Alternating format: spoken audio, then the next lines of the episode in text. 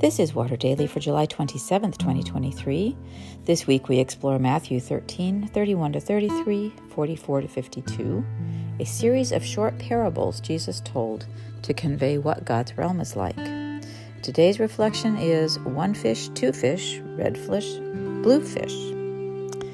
Jesus uses a diverse set of characters and settings in his short parables of the kingdom agriculture, baking, real estate, commerce and now we enter the realm of fishing, a milieu he must have come to know well.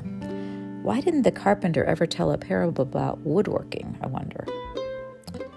Let's examine this one, which brings us back to those lovely Last Judgment themes. Quote, Again, the kingdom of heaven is like a net that was thrown into the sea and caught fish of every kind.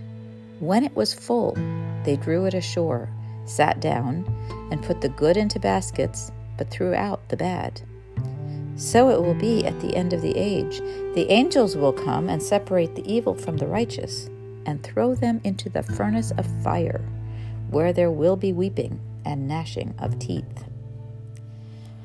On the surface, this one seems pretty clear. Sorting is something we can all grasp. This story, like the one about the weeds and the wheat, depicts that aspect of the kingdom that deals with final judgment. But here we get angels in waders, anglers, separating the good fish from the bottom feeders. What wisdom can we find in this simple tale? Well, there's a randomness to the catching process, isn't there? The kingdom of heaven doesn't seem to be very discriminating. That net is thrown into the sea, the sea perhaps representing the entire creation, and any old fish can swim in. What constitute a fish worthy of keeping and those to be tossed in is not articulated in this story. Once again, it is not for us to judge our fellow fish, but to love. Notice that the net is not drawn onto land until it is full.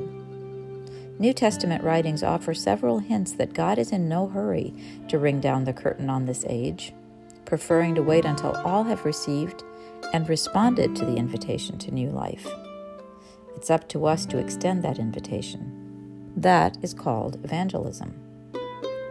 Some people do evangelism to save people from the fires of hell. I prefer to stress the joys of heaven and the fullness of God life we already begin to enjoy in this world. Offering other fish a swim in the water of life is a gift we can share, which would make the net a good thing. Are you feeling fishy today? Willing to pray as a fish, which can breathe under the water undisturbed by turbulence on the surface? Are you willing to be caught? Is there anyone whom you'd like to invite into the net with you? Some fish, as we know, will hop right into the frying pan, no matter what invitations we extend. Many others, I pray, will choose to join us in the life giving waters of baptism.